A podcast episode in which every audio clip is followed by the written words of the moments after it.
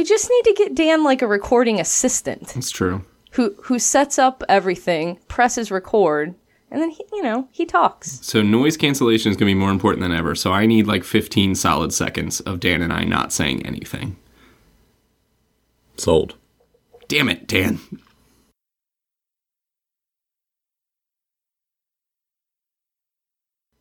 That's 10. 15 seconds is really long.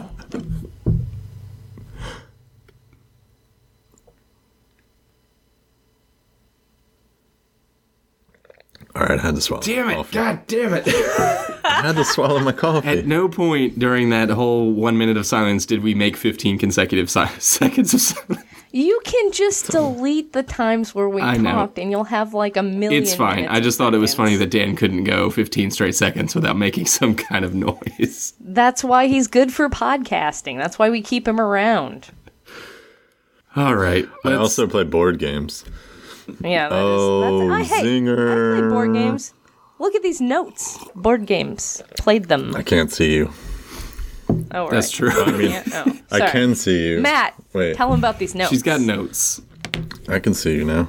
Sort of. Wait, Okay. Well, it's fine. It's fine. wait let me I had a in. really disturbing conversation with my buddy Justin last night about board games. It made me sad. disturbing. Okay, it wasn't disturbing, but like in in the world of hyperbole that we live in today, it was disturbing. He was like, "Yeah, I don't think I'm that into board games anymore." And it's not because I don't like board games, it's just I don't like the people that play board games. And I hmm. think this was a subtle way of saying he doesn't like playing board games with me. it hurt my heart. I don't know. That doesn't sound very subtle. doesn't- It sounds like he does not like you. Well, no, like he was talking about other people that we've played with in the past, and he was saying that, you know, everybody has different reasons for wanting to play board games. And his is because he wants to sit across the table with people that he gets along with and like have a good time. You should just ban alcohol. I don't see how banning out like that's the opposite of what he wants. He wants an excuse Tiff, to get around the table. Alcohol is the root of evil. no assholes are. Uh, Ignorance is. Mm-hmm. Well, I also played Call of Duty as a child, so I'm planning on murdering people soon. it's true. Oh true. boy. I'm sitting right across from him. I can feel it. It's palpable. You, you can see the rage just bubbling up on that's just beneath the surface. It's awful. Mm. I actually can't see him. don't I'm staring at a blanket that my dog, that our dog sleeps on. Oh, So it's clean, but that's anyhow. fine. Yeah, so, new update. I'll never play games again because the one person that I was playing games with hates playing games with me. You should work on yourself, Tiff. Hey Dan, Am I so terrible? it's because his main reason was because I want to play new games and he doesn't like learning the rules for them. He doesn't like paying attention to play the rules. And just play old games. Compromise. I you don't have any new ones, anyone. or you just say neither do I. I don't like learning rules either because you don't. I hate learning rules. I really do. And that's why I try to get through them as quick as possible, but they won't let me. That's why you should play real time games. How about storm chasing? If only someone would make a real time game that I could enjoy. Oh, I'm making Tiff say it on record that she enjoyed playing a real time game, even if she lied. I just want all the publisher listeners just- to hear this. Yeah, we just need a, a recording. That's all. I can I can do a blurb. Yeah, Tiff, can it. you give us a quick snippet of your I don't opinions? I don't really think that my uh, voice holds as much weight as maybe it once did now that I don't play games, but Hey. it's fine. It's true. And you can thank us for broadcasting to. But I am a woman in gaming. So you could that you say that. You, you are a woman in gaming. This game is good. Quote, woman in gaming. A woman. A woman. All right, let's do a thing.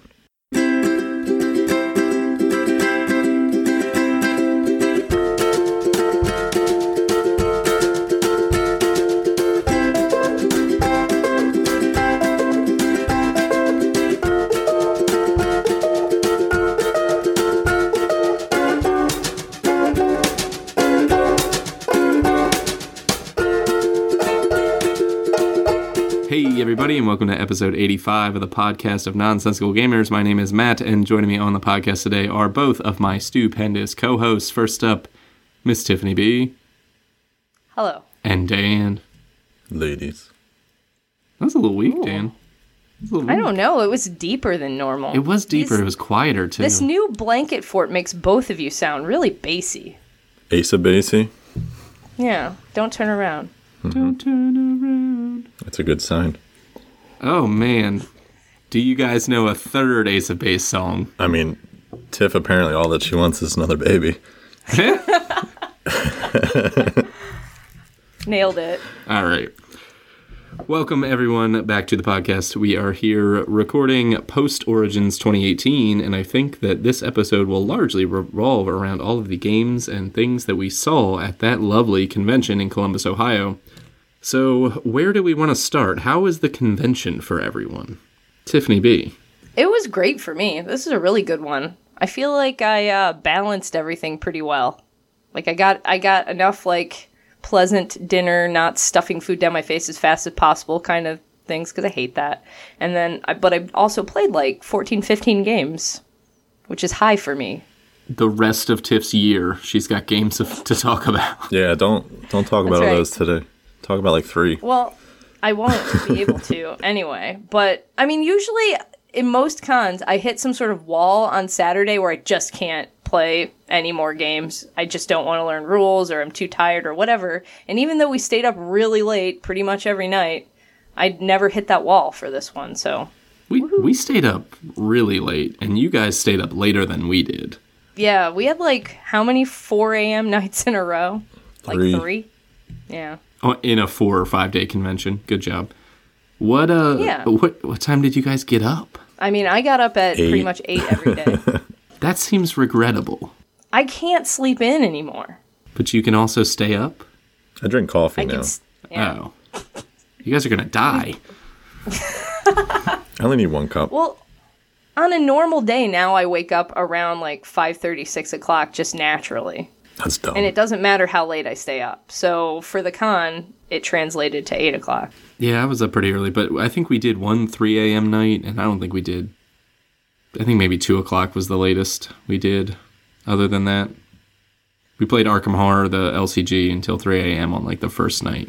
And then, Jeez. I mean, it was pretty good. We died. So yeah, So it's yeah. good. Good con, good food. Dan, how was yours? This is your return to America, basically.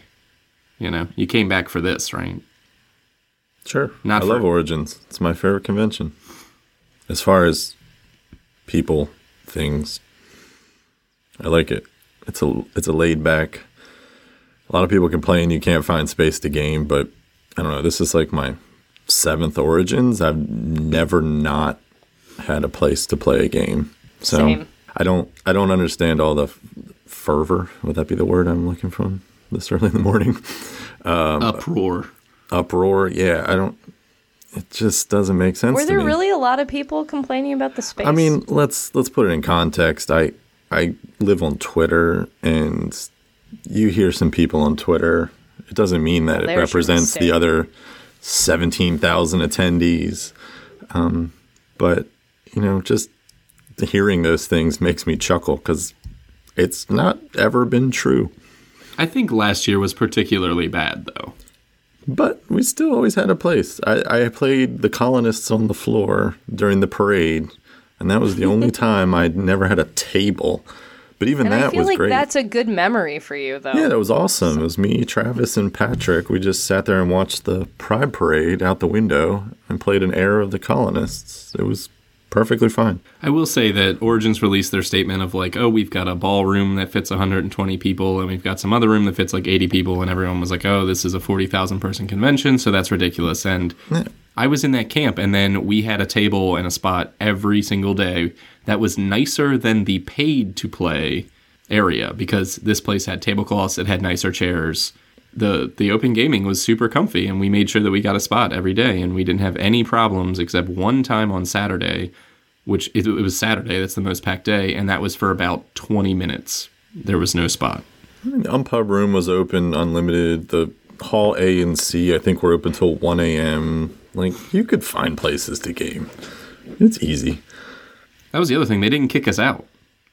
We played till 3 a.m. the one day. We played till 2 a.m. the other days, and nobody like they came in and changed the trash cans, and we were like, "Oh, these guys are gonna tell us to leave," and they didn't. We got to sit there and play as long as we wanted.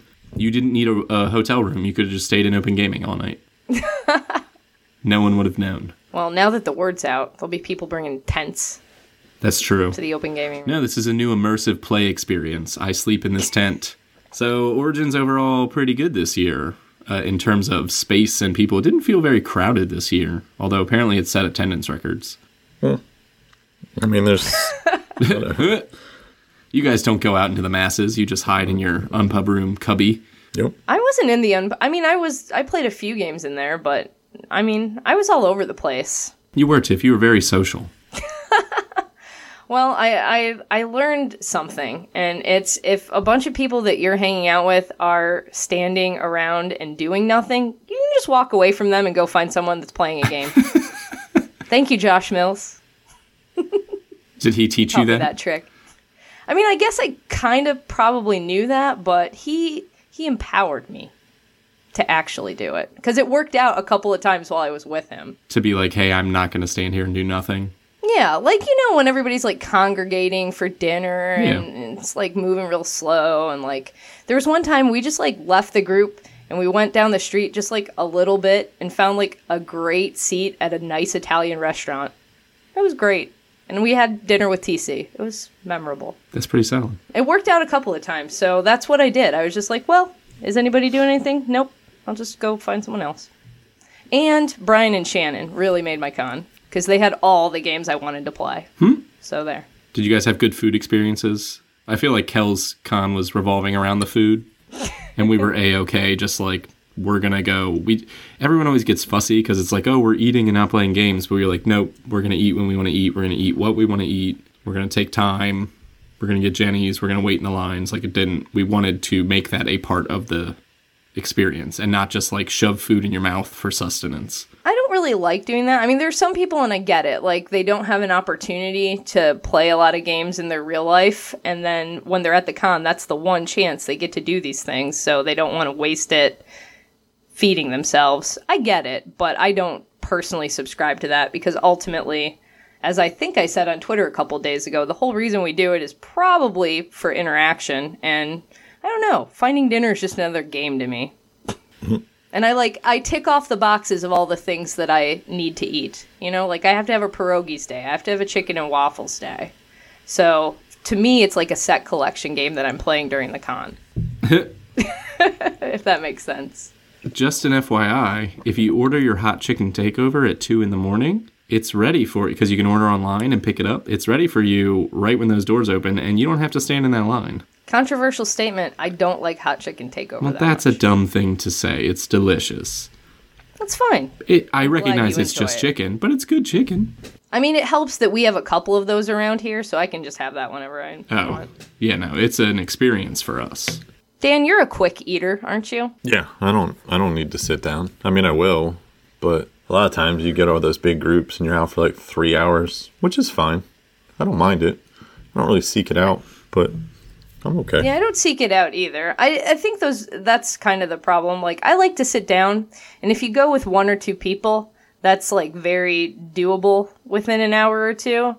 When you have like eight people and no reservations, that's not going to work out. Even on Sunday night when I went out with Kirkman and a bunch of guys, we didn't get to eat at the place they originally planned on. Well, that's my problem. I don't like waiting around in the lines. Right. I'd rather just go someplace I can eat and get back to the convention.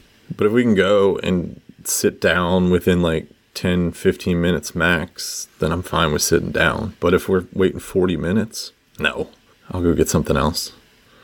Yeah, we walked down High Street the one day just trying to like hit the places that we wanted to go. We went to Stack City and they were 45 minutes. We said no. We went to the Melt and they were 45 minutes. We said no. And we just kept going down the street until we found a place that served us immediately and then we still made it back before we would have even be, been sat down for those restaurants. So, All right. Let's talk about I some sit down games. more in Columbus than I do Gen Con. yeah, More food trucks at Gen Con. long lines. All right, Dan wants to talk games. yeah. No one wants to hear us talk about food. We talk about it every year. Let's talk games. Food is a fundamental experience in Columbus, I find, but that's okay. Let's talk about games. Dan, you're eager to talk about games. Did you play a real game at all the entire con? A few. Okay. Let's talk about something that you enjoyed. Something I enjoyed. Um, Real or prototype? You want to start? You want to start positive. Okay. Yeah, I'm well. I'm hoping there's at least more than one positive. Hmm. Well, I'll keep my very positive for the end to keep the people on the edge of the seat. Ooh, yeah, I feel like I'm, I'm on kidding. the edge of my seat. Um, Anyone who follows me on Twitter knows what my favorite game was. Um, The mind. That game is not a game.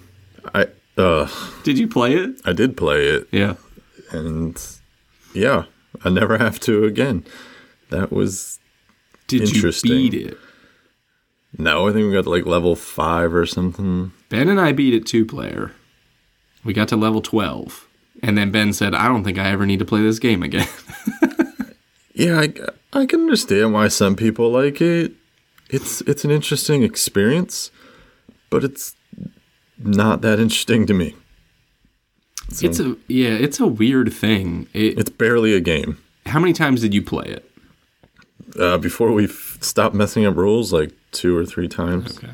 I found that you do need to play it like four or five times for it to actually be fun because the first several times are weird and uncomfortable and kind of dumb. And then it gets fun, but in a way that it's like, this is so dumb and we're still doing this. I guess we're all crazy now. And we think this is fun.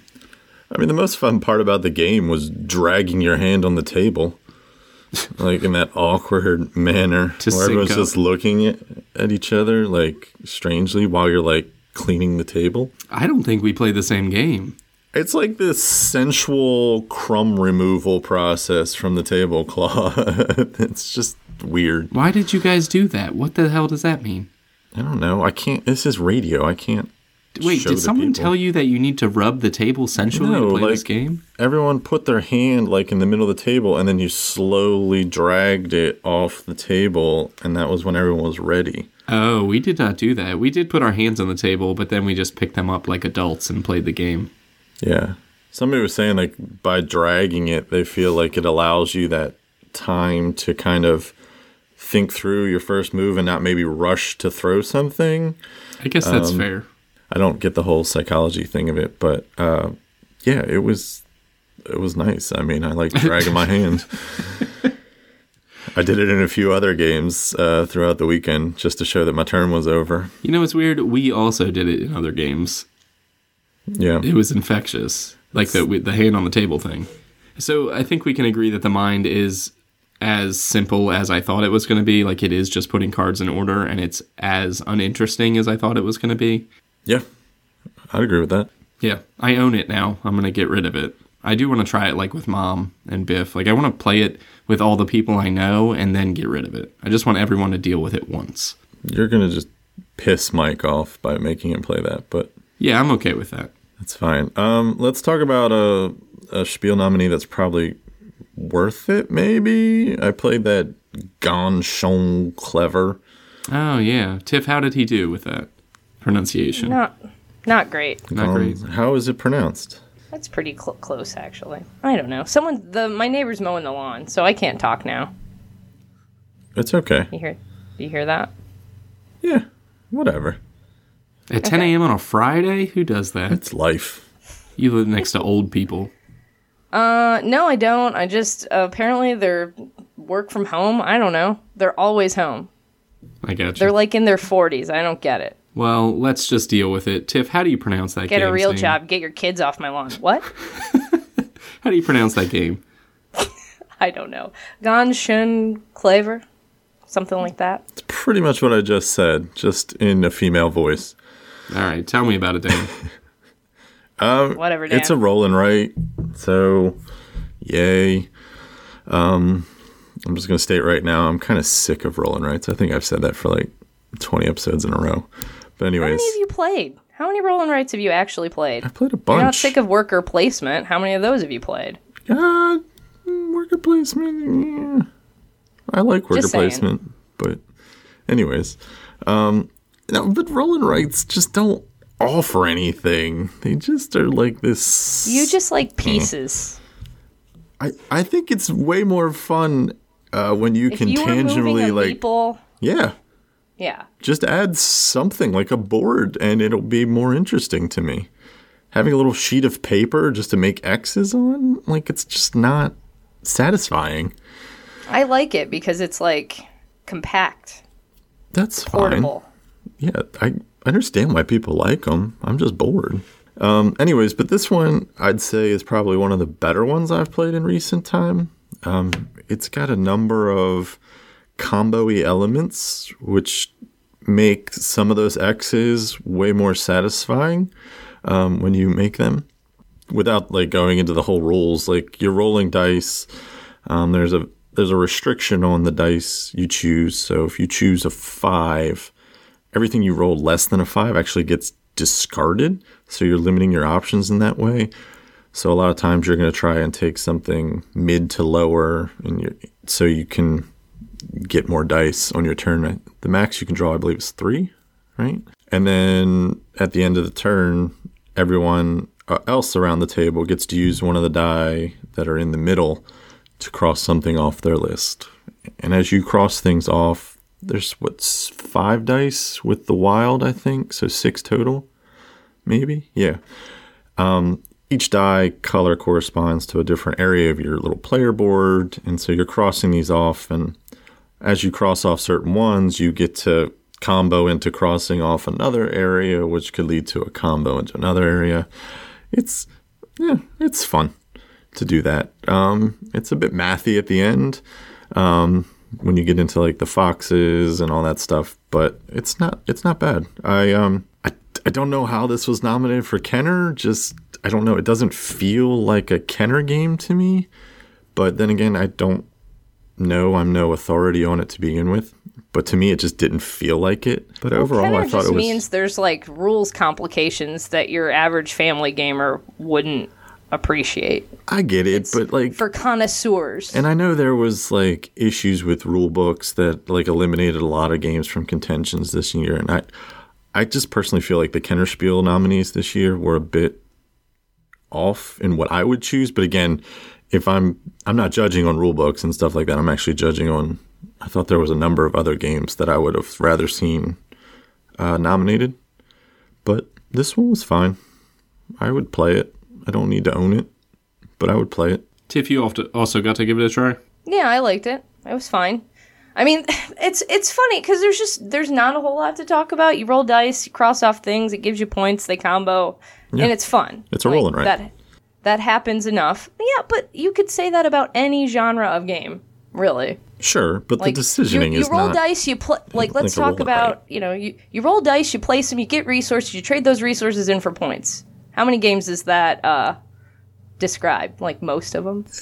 Yeah, but you could put way more layers on that little equation you just said. Like in a roll and write, and this one had a couple, but I would, yeah, roll and writes just don't do anything interesting. I didn't find it any less interesting or more interesting than most games that I've played. if that Okay. makes sense. I'm not sure. I'm not sure that makes sense, but okay. it, it, it was fine. Like uh, you know what I mean? I don't know what to say. I just said it was you, fine. ro- I you roll dice and you you get points, and it was fun. Hmm. And it's something to play. Well, that's a ringing endorsement. I don't know. Like that's but that's just how I feel about games right now. I'm sorry. Well, that's fair. Well, Tiff, you played the other hot roll right, which is actually a card flipping right, which is welcome Right. to dot dot dot. Yeah, I actually managed. I didn't. I got a copy of it, so that I did too. out. Yeah, I managed to grab one. They had 25 a day, and people were just going nuts for this game. They were. which- They were kind of being jerks about this game Yeah. in terms Um, of but I, running I think that it. was a little unwarranted. That sort of nonsense, like people running at full speed to the back of the convention, uh, of the vendor hall just to get it. Like, I don't know if it's worth that. It comes out next week. Like, Right. Get over it. I think the cool stuff releases like August 22nd or something like that. Because I looked at it, it's only it's 25 bucks. Like it's the right price for a game like this. Uh, and I have said repeatedly, if you were at Origins with me, I kept comparing it to like Steamrollers because Steamrollers was a game I really wanted to try. It's also mm. a roll and write, and that is a $50 game that doesn't seem to be cheaper anywhere. It was not cheaper at the con. Everyone had it for 50. Let's pause and talk about that ridiculous price really Yeah. quickly. Let's talk about Steamrollers and its price. Tiff and I played Steamrollers. I didn't particularly like that one either, and especially when you consider the price. It's a roll and write. Let's just whatever. It had some cubes, so it threw this extra dimension of complexity and awesomeness. No, it didn't. It added forty dollars to what a roll and write should be. It's insane. But you just said roll and rights would be better if they had components. Yeah, and this one just didn't do it. That's what I'm saying. Like I don't I think you're limited in what you can do with it. But like, oh my god, we played it and it was it was fine. We, we got through it. It had like maybe 12 cardboard punch outs, a little board and some player thing. Stronghold wants $50. 50. Well, they're not known for being particularly cheap, especially at a con. I had big issues with some of their pricing. Like, what was it, Gold Fever, Gold Rush, whatever it was? Um, the game designed by my buddy Daniel um, in Copenhagen. It's just a bag with gems, thirty dollars. The gameplay is it's like fun bar game kind of thing. Like it's like quartz without all the stupid complexity in those cards. Drawing out of a bag. People seemed willing to pay for steamrollers. I saw many tweets about people picking it up. I just fifty dollars for what that. Oh, you people are better people than me. And you know, you know, in like two weeks, it's going to be ten dollars on cool stuff. So, anyways, I digress. So that game is not good enough to justify its price point. Was the game okay? The, The game was fine. okay. If it was like 20 bucks, Yeah. sure. Sure. I wouldn't have minded it. I'm I'm, not a huge fan of like the whole route building train deal, but it For was fifty okay. bucks, you can buy a train game. Right. I mean, that's true. exactly. Like, you could get something better. You could almost buy an 18xx. like, That's that's a whole different audience, but yeah. I yeah, I no, I yeah, I get that. I'm just like saying. I'd rather play Ticket to Ride. Yeah, So nothing about this game is well done enough to justify a higher price point. No, I think the Mm. I thought the game was it, the game was fine.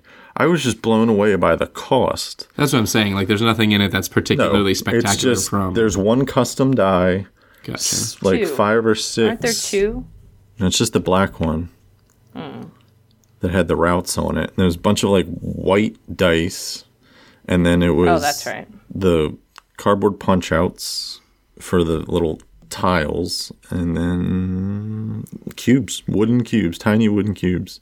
So So then, by comparison, you've got Gonchon Claver, and then Which you've is also 10 got bucks. Ten bucks, and then you've got um, Welcome to, which was twenty five, and that is a roll and write, but it's not a roll and write; it's a flip and write because it's card based, and that comes with the stack. It just has a pad of the things. It's got a rule book, and it's got the cards in it, and those are the only They things. also d- they also developed an app for it. And they, so they did develop a free app, and Tiff, you used the app. So we all sat down to play it. I read the rule book, and everyone, we only had one pen between four yeah, of somebody us. needs to give me back that nice pen.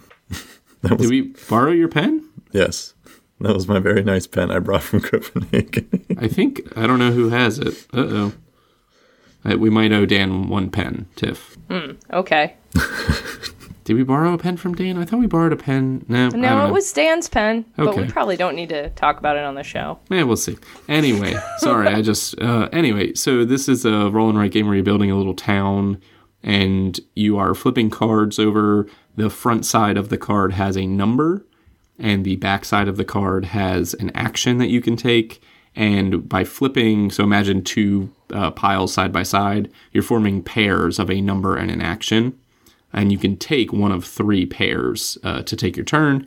And you're trying to do the roll and write thing of cross off certain boxes and cordon off certain areas for points and things like that. Um, tiff you played with the app and the paper simultaneously because Yeah, I wanted to have both experience. well, because I don't trust my phone because I'm old. And it, it it worked out that my phone did kind of crash the app. I don't know what happened if it's my phone's fault or the app's fault, but I would have lost all my scores. So it worked out. that's fair but the, the app is nice like it seems to work there's a Oh, the app is very nice. as oh, to yeah. whether or not you like to write or do your app thing but the app seems to work very very well It's a good option, I think. and it was available. The game like really isn't released yet, and this app is already up and ready to go, which is cool.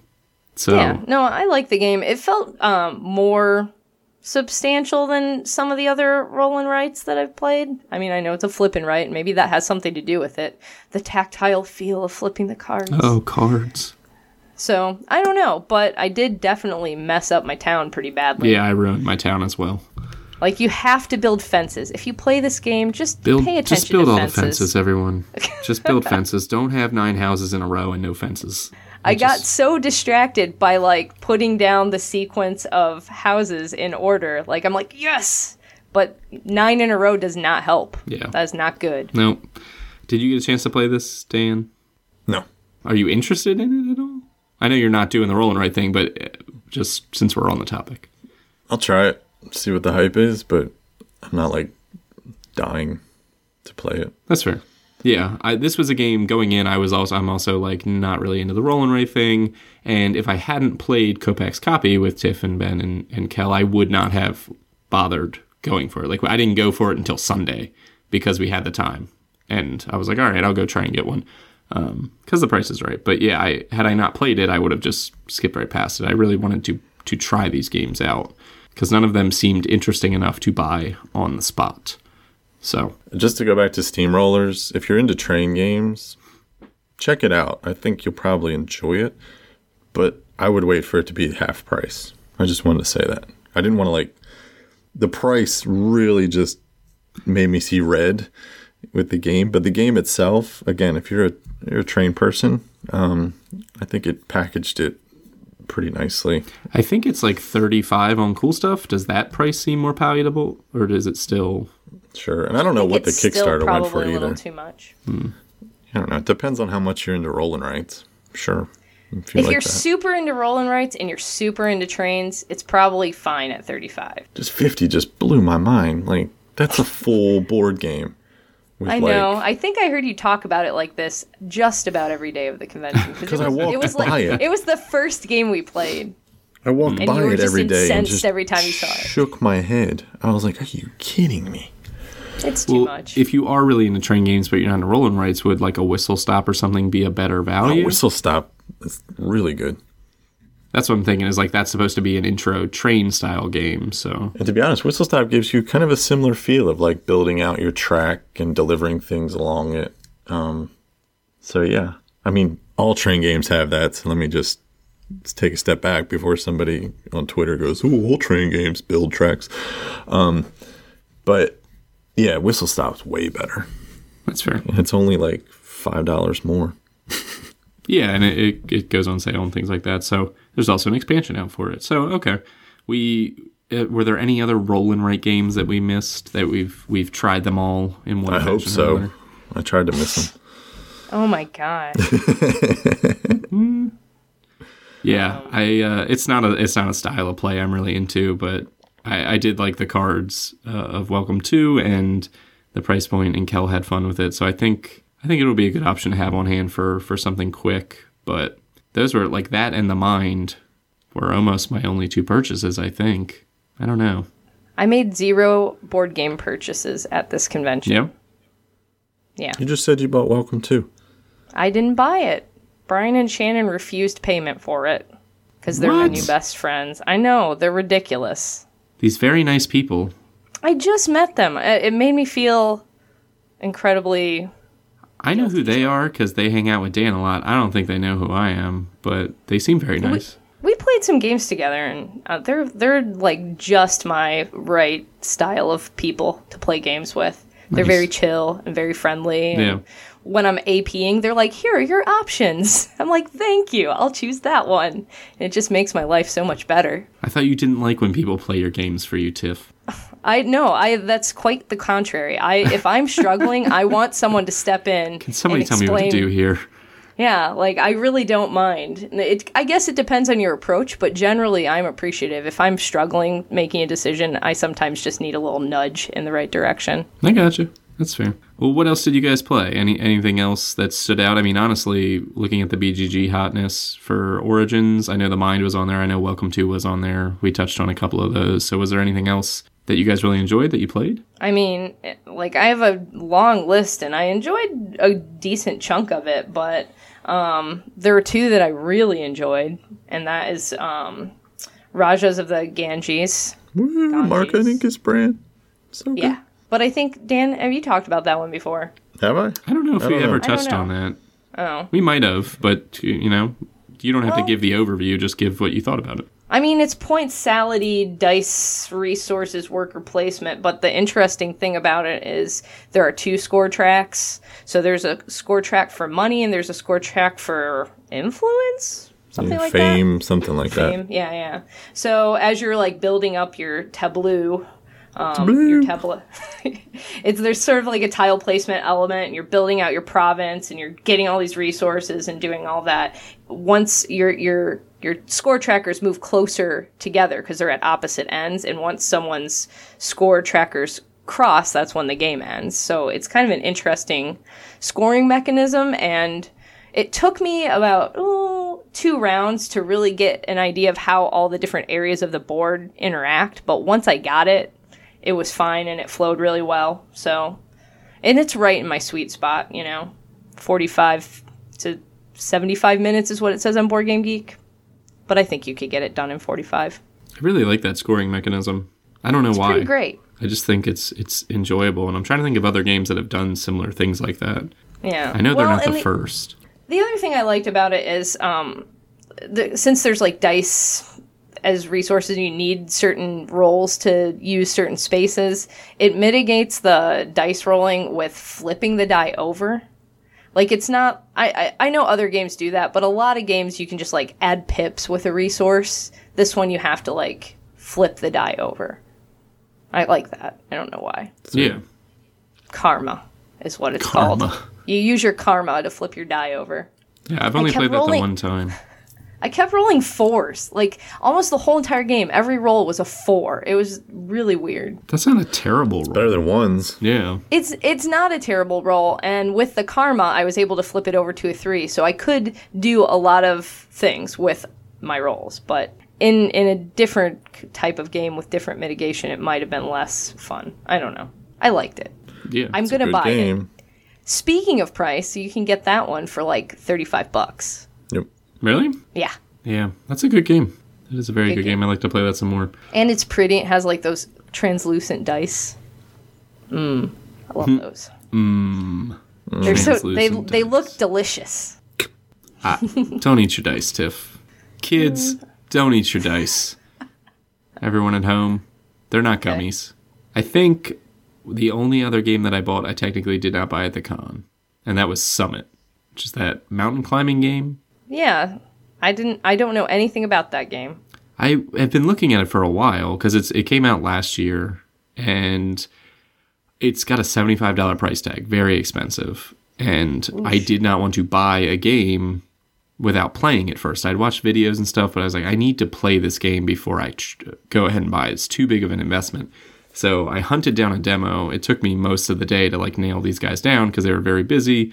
Uh, that game was also on the BGG hotness along with their other game, Gorus Maximus, which is a card game of some sort, but it's got Kwanchai art and people are all over it. So they uh, they were able to get us a demo. We Ben, Kel, and I played with two other people, two randos, which I'm always. I mean, I don't mind playing games with other people, but I never know how they're going to be. And the thing about Summit is that it has a cooperative and a competitive side, and apparently the competitive is super super mean. Like they openly are, are talking about like this game will make you lose friends because it's super take that. Um, to the point where like different reviewers were like this I will only play the cooperative and other reviewers said I'll only play the competitive. So it's got this weird like polarization. So I was nervous about trying it out. But we played it. Super fun. Did not buy it for $75 because it's still too much but I got for 50 on cool stuff which I'm fine with uh, there's a lot in the box two play modes things like that so I really like the game though it was we played the competitive and it was indeed very mean we went around the board one time without any of the karma cards, which are the take that like positive and negative cards. You can help people or you can hurt people with them. We played one round without them just to get the feel for the game. And then the second we got those cards, they dealt them out. And the guy, the random guy to my left, like threw one on me, which caused a nice slide. And I slid like halfway down the mountain and lost all my progress Ugh. and then it was on.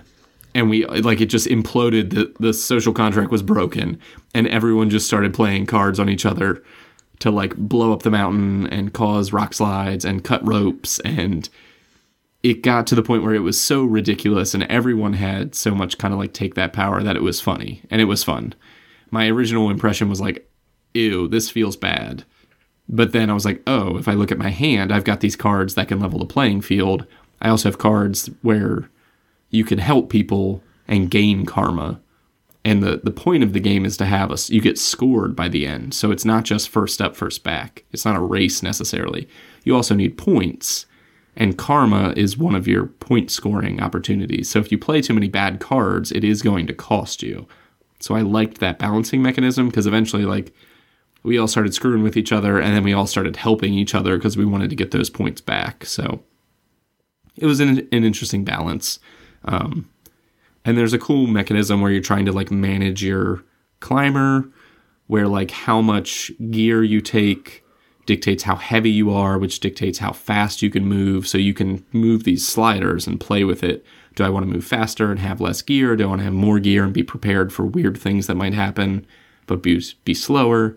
So I liked that. That was kind of cool. So overall, like I really enjoyed the play. We all kind of looked at each other at the end and were like, that was weirdly fun for three people who usually don't like to do too much screwing each other over. So, and the other side's cooperative and that sounded great. I love cooperative games, so I don't even need to play that. I'm fine.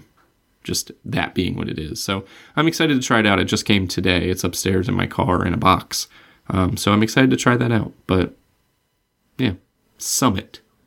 Yep. Great opinions, Sure. everyone. Thanks. Sorry for sharing my thoughts and feelings. How dare I? Ouch. Let's talk about something with cubes. I'm sure that is of interest to some people. Not me.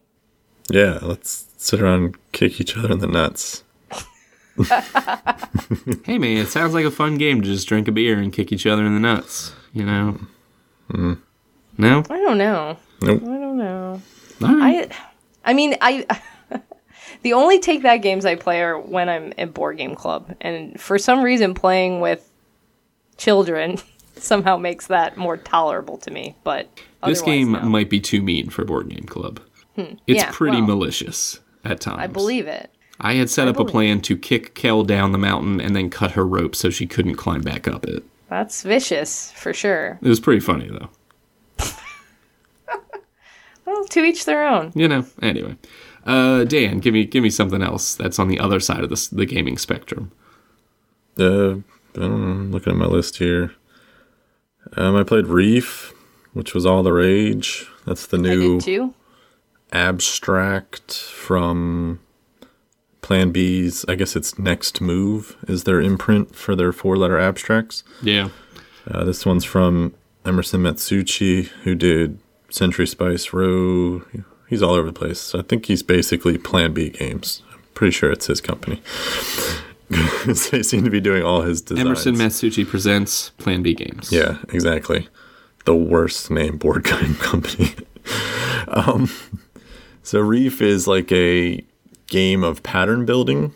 So you've got this row of cards. On these cards, you've got the top part has um, two, I guess, two pieces that you can grab in one of the four colors that the pieces are in.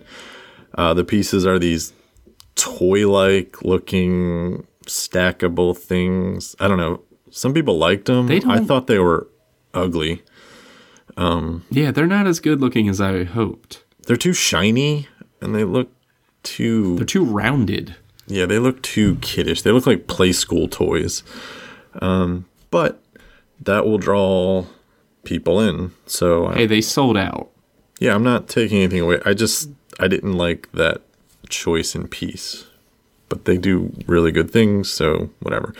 Anyway, so the top part is pieces you can grab. The bottom is like a scoring, um, which is like a certain pattern of colors in a, a specific you know pattern or stack certain amount or something like that. So you're always looking at the board top down.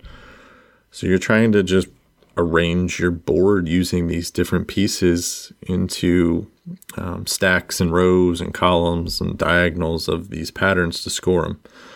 So it's it's very simple. When your turn, you just um, take a card or you play a card, and there's a nice balance of you know if you play too many cards, you're gonna have to spend a couple turns refilling your hand. You have a hand limit of four, um, but it's all about just making those patterns. Um, I thought it was okay.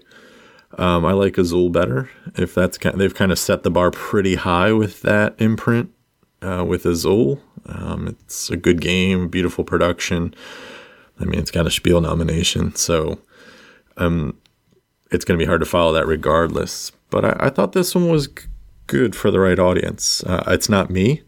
Um, I thought it was a little too light.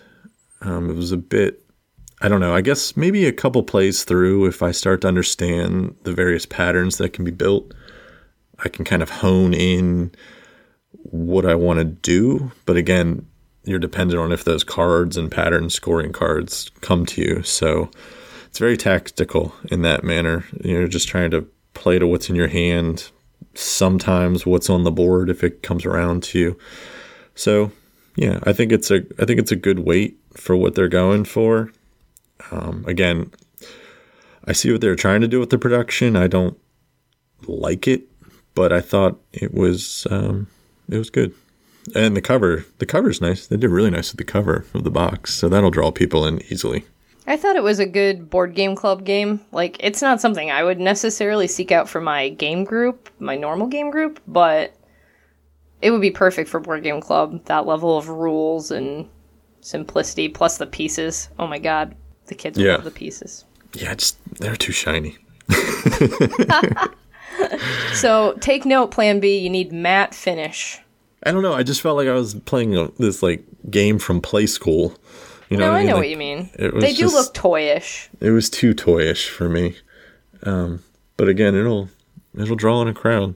So, and I think it's what they're going for with a lot of their games. I'd I'd put it like the same weight of like a Century Spice Road, whereas that was like a very good introduction to you know comboing systems and or um, you know resource management. This one is like a really good intro to like an abstract game but it's not as good as Azul. So if you don't have Azul, buy that one. Dan's actually recommending Azul. Azul's a good game. Just because I I've tired of it doesn't mean it's a bad many game. People recommend it. I still haven't played it. I don't need to play it anymore, but it's a good game. It's Kiesling, baby. That's my boy. But go play Sanssouci over all of them. Kiesling for life. Kiesling Wow. for life, he says. He's gonna get a tattoo. I mean, Dan Suchi, he's been photoshopped onto the box. It's underrated. It's so good. It is good. It is good. That was an Origins pickup too. Remember, I got so excited when we got that TIFF and we played it. I I got it remember. for fifteen bucks, and I was like, "This is awesome." I forgot that you got it for 15 bucks. No wonder you were so excited. That is a solid pickup for 15 bucks. You can still pick it up for like 20 or less. So if you haven't played Sanssouci, do it. Especially I had now fun that playing it, but I was not good at it. it takes a couple plays. People should definitely buy that game, though. It's pretty good and it's pretty cheap. And if you want heavier Kiesling, go get Heaven and Ale. I'm still not on this Heaven and Ale train. I can't. I don't know. That's one I didn't get to play, but that's okay. Dan yeah, I'm says bummed I you wouldn't didn't get like to try it. that, Tiff. I didn't say you wouldn't like it. I said it would trigger it would trigger your AP. That's true. That is what he said. And we didn't get to play Welcome to Centerville together, although I did play it again. It's so ugly. Yeah, I mean, it's a GMT game, which surprisingly for a GMT game, it actually looks nice. Um, by comparison, it's that's a fun game. It's good GMT game. does some good some good boards, and that one's not one of them. It's functional though, like it makes Sure. sense, which is good. That game's pretty enjoyable. I like that game. I squeaked out a win that I don't think I deserved. Like I was surprised that I managed to do it, but um, I just I, I really like the the bounce back and forth in that game. It's good, and the dice rolling is simple but interesting. The decisions are pretty good. So for like a forty dollar hour hour and a half little dice rolling area control game, it's pretty good. I enjoy it. But yeah, I'm bummed I didn't get to play it with you, Tiff, That's okay. or at least We'll- teach it we'll- to you. we'll- yeah, well, f- I looked at it and I was like, oh boy. It's it's really not that bad. We managed to like we taught Tyler it, which not that Tyler can't play games. not that but- I was intimidated by it, by the by the actual ugliness. Oh, uh, I, I just wasn't fully prepared. I mean, I should have been, but I was like, oh, that is not what I'm used to. I'm just used to pretty games now. Yeah, I, I would not consider it a pretty game. Although the cover art's not terrible, but it is deceiving, very deceiving. It's also not good. The cover art, Yeah. I mean, it's not great, Oh, I don't even remember. Now I gotta look it up. but it's not terrible. I uh, I finally got to play Altiplano. That's a pretty good game. I find that game enjoyable. What is it? What do you do in that game? So it's by the Orleans guy, and it's kind of like Orleans. If you played that Oh, ever. that's why I don't like it. So it's a bag builder. Um, you get to draw things out of a bag, though, Tiff. I do like drawing things out of a bag. Yeah, it's not. I don't. I don't. I only played Orleans a couple of times, so the comparisons. I don't know. People are just comparing it because it's a second design, but basically, you're moving around these islands. There's seven of them, and they're set up in a circle pattern, and you can move a certain number of spots each turn. And when you're on a spot, you can take actions. To take actions, you need to draw chips out of your bag, like tokens, and assign them to certain actions. So if I want to make some. Uh, if I want to make a blanket, I need to have cloth and an alpaca, and then I can turn those in to get another token into my bag. So like you never lose things out of your bag um, unless you specifically take like this calling action. So they just cycle through like a deck builder, and you're just trying to build up resources to score points and do various things. You've got different um, end goals that you can work towards, and you've got this little storage facility that you can fill up for points. And it's fairly simple to play. It ran longer than I thought, and I'm not sure if that was the game or if that was us. But I I thought that we were entering into like the third end, like the the end phase of the game, and it went just a bit longer than I was expecting. Um, I do like it though, and it, it allows you to change strategies in the middle of the game fairly easily. And there's a lot of different stuff to explore. We all did different things.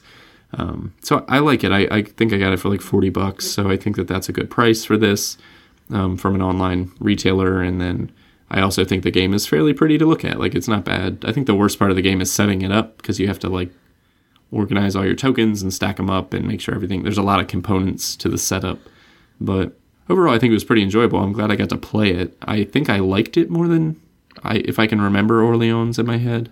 I think I liked it better. Um, there was less of the like the weird, all the different boards that felt separate. This feels a little bit more integrated. I think Oh, that's nice. I'm waiting for the perfect bag builder. Hyperborea is out if you can get it for pretty cheap. It's not Hyperborea. I want more of a Day of the Dead kind of theme. If only someone would make that game. Good luck. Josh Mills. Hyperborea is a I'm plenty good bag builder. I have faith. Um, by the way, I'm looking at the cover art for Welcome to Centerville, and it's fine. There's nothing wrong with this cover art. It's the board that's ugly. Have you seen the cover art for Altiplano? Yeah, It's got like a llama on stripey. it. Or an alpaca. stripey. Yeah. Yeah, that's fine. They had a giant cutout of that alpaca. You could stand next to it at Origins. I did see that. It was pretty funny. There were a lot of like booth mascots this time around. There was like evil corgis and stuff.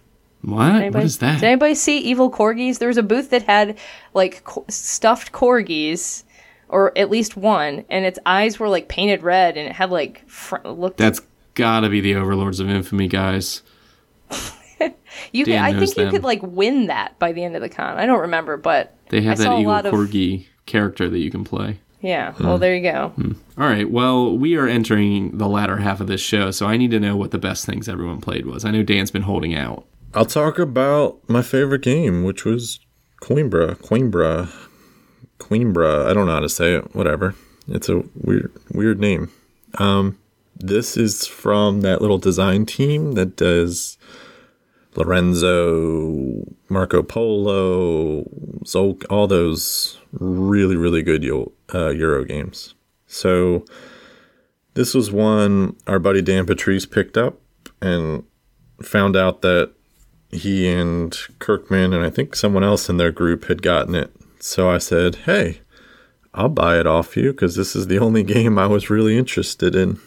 And uh, he gladly accepted because he's a good friend. And I agreed to read and teach it um, as part of that. So we sat down Saturday night and we played it, and it was amazing. I really liked it. Um, its basic premise is dice drafting. Um, so you dice draft and then you place them in the city. Let me, I'll take a step back here. So there's dice in different colors, four different colors. Um, and what you're doing is you're drafting these dice. And when you draft the die and the, you place it into one of four sections in the city, um, these sections allow you to buy the influence of various character cards um, and the castle, which is these um, four different actions you can take. Um, the interesting thing is that both the number and the die color play into what happens during your round. So, in the quote auctioning phase, so to speak, when you draft it, you're going to place that die in one of the four areas of the cities but you're going to arrange it based on its value. So if you had the six, you're going to place it all the way to the left. If you had the one, you're going to place it to the right of that six. And what happens is at the end of this phase, you're going to resolve each section of the city from left to right. The castle goes right to left, so the lower die plays better there. But um, it's an interesting dynamic because you're looking at the numbers of the dice, but also, as I mentioned, the color plays in because during the income phase, there's these four tracks that correspond to the colors of the dice. And when the income phase hits, you're going to score income, not score it, you're going to gain income in various money, movement, points, things like that, based on the three colors of dice that you drafted. So you're looking for numbers in the first part, but you have to weigh that against what you're looking to get for your income in the income phase based on the color. Because once you hit income phase, that number doesn't matter anymore. It's just the color. So that was a really great kind of decision point for me because it really kind of played into do I want that purple die at the, you know, at the risk of maybe not collecting a card because it's a one? um, because each section of the city only has four cards. So five people play dice into this section. One person's not getting it. They're going to get the default resource action. So while that never really happened, we all kind of went for different things in a four player game. Um, it could. And again, with the placing the dice in kind of ascending order or descending order, um, if you were the first six, you were never bumped. So that kind of, again, weighed on your mind. Do I want to be that first six, even though it's the orange die, which I don't need, kind of thing? So, because then I can't get bumped. Really nice little mechanic. Um, it flowed super smooth. Once we got through about a round, you play four rounds. Um, I think we were all kind of in the groove and it, it went fairly quickly. Uh, rather high scoring game pretty point salady in the way you can score points.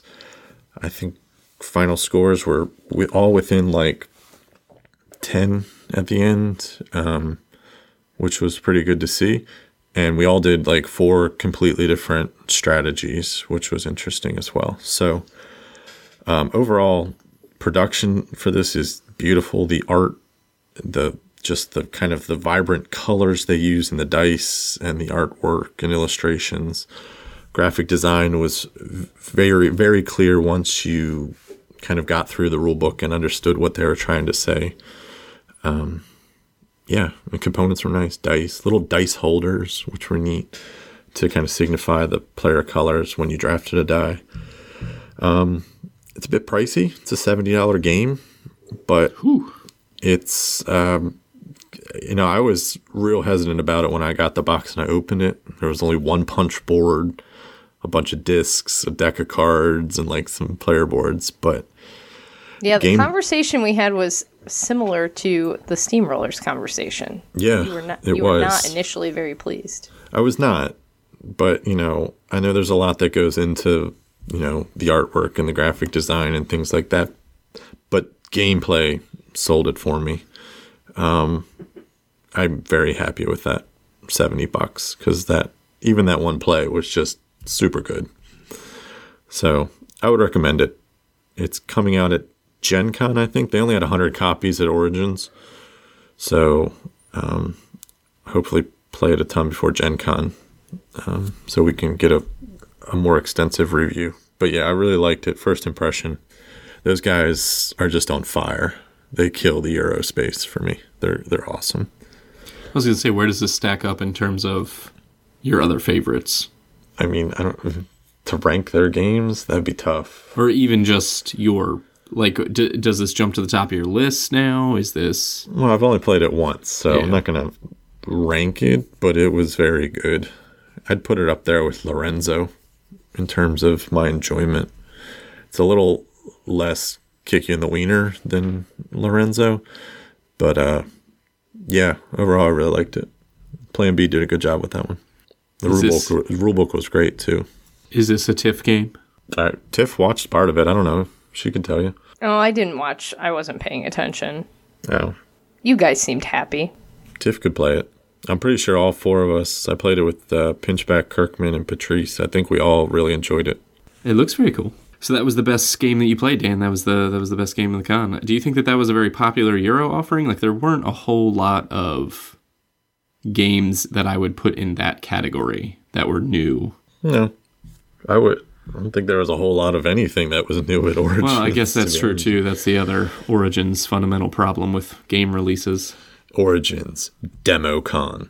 It felt at least like it was more of a demo con for real games and less of a Kickstarter con. So that's nice. It's like here, play all the games you can't buy for another two months, and you can only get them if you're going to Gen Con. Because if you're not going to Gen Con, you can't get them till September, October. Yeah.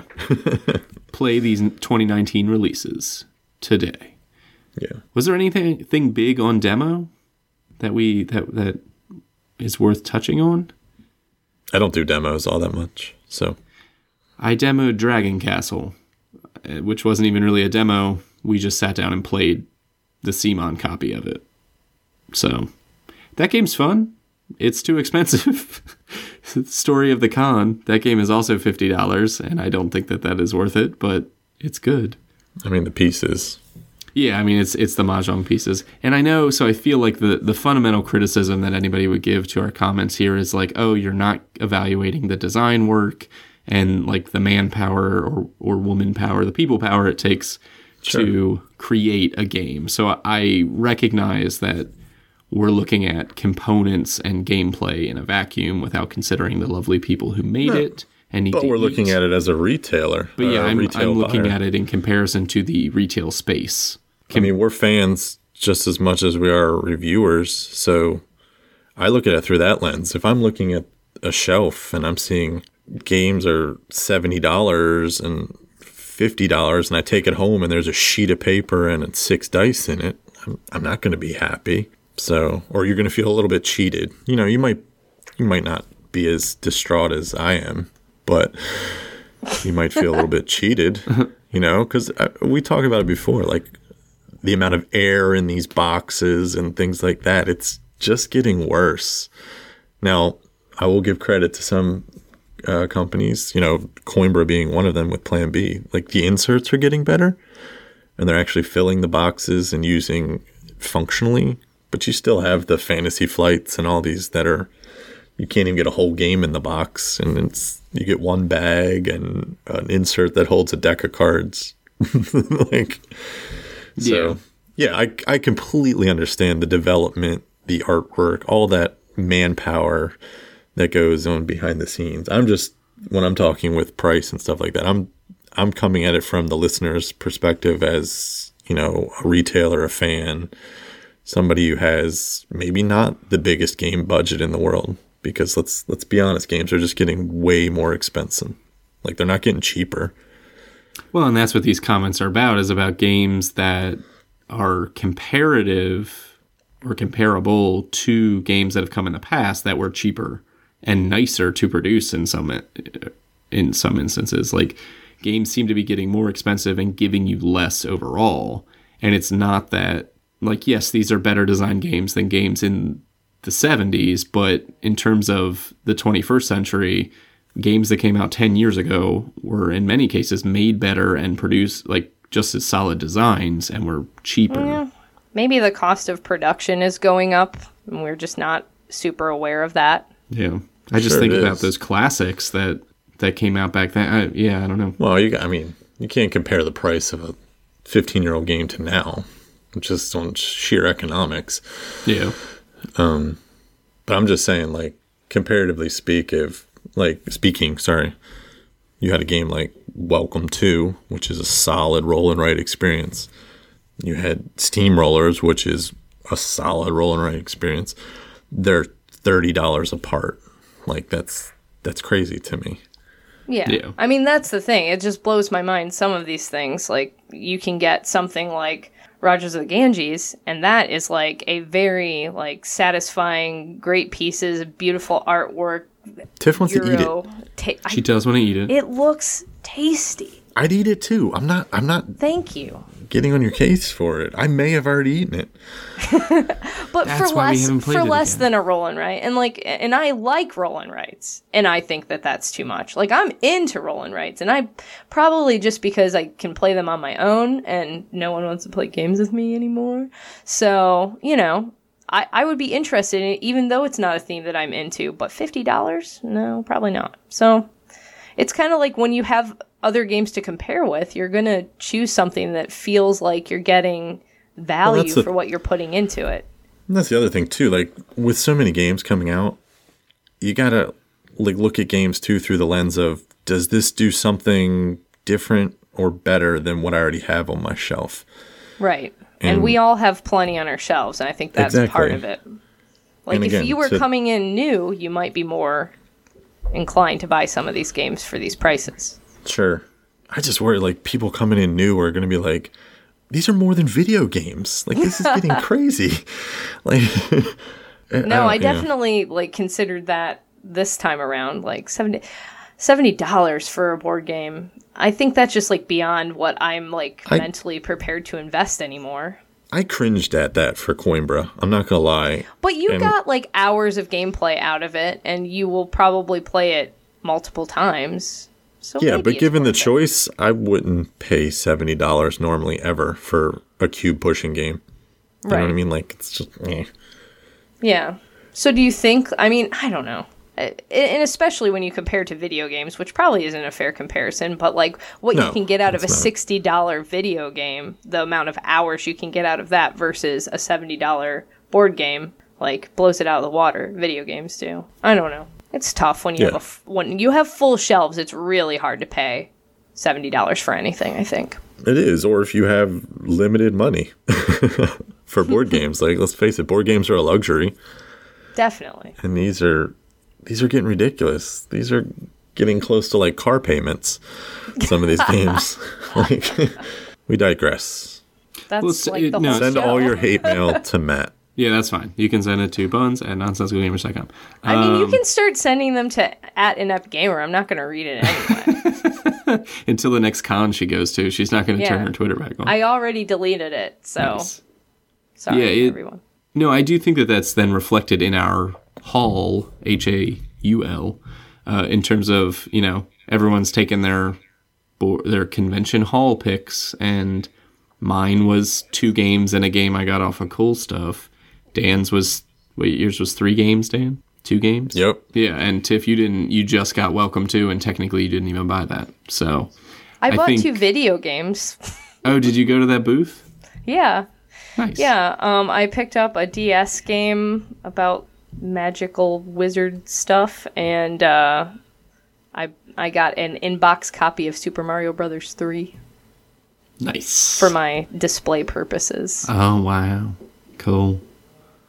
Yeah, we definitely supplemented the gaming space with Nintendo Switch the whole time we were there. Everybody had their switches there. I had to leave mine at home so Brendan didn't hate me, my husband. While Craig was getting Arkham Horror together at two in the morning, we broke out two Switches and played four-player Mario Kart, which was pretty funny.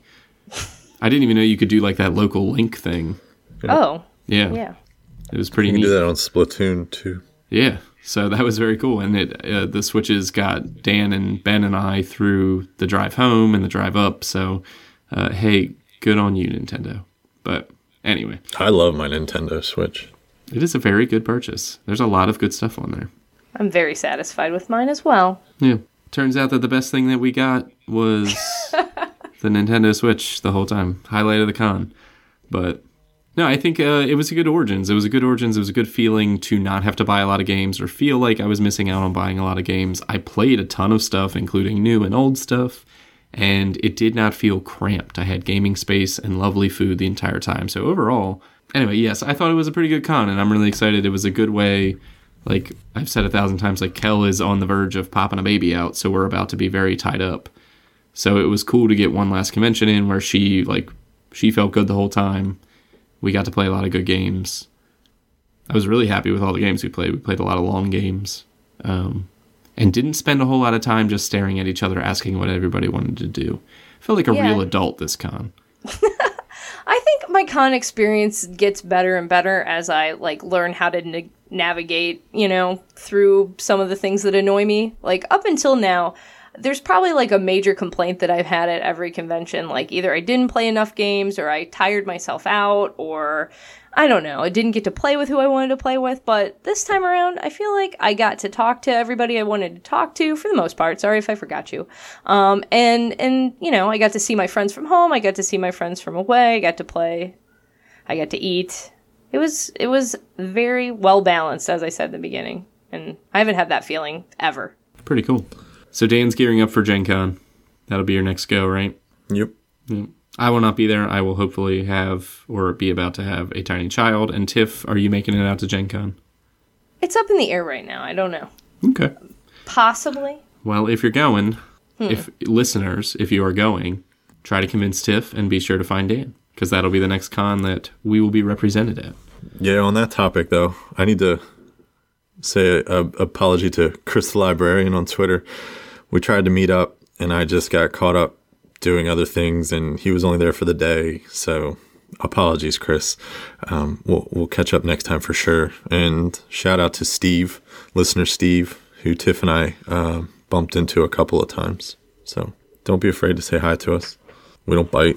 I mean, Tiff does, but she's small. I meant no listeners, so it didn't count. I saw Kyle though.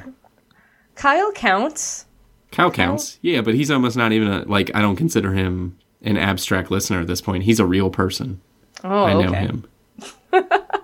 He's got I a cute consider all of you real people. Well, you're Yeah, all real people, exactly. but nobody's coming to find me to play games. Well, that's because you Well, call them that's 'cause you- abstract yeah. people. yeah. See, I guess I earned it.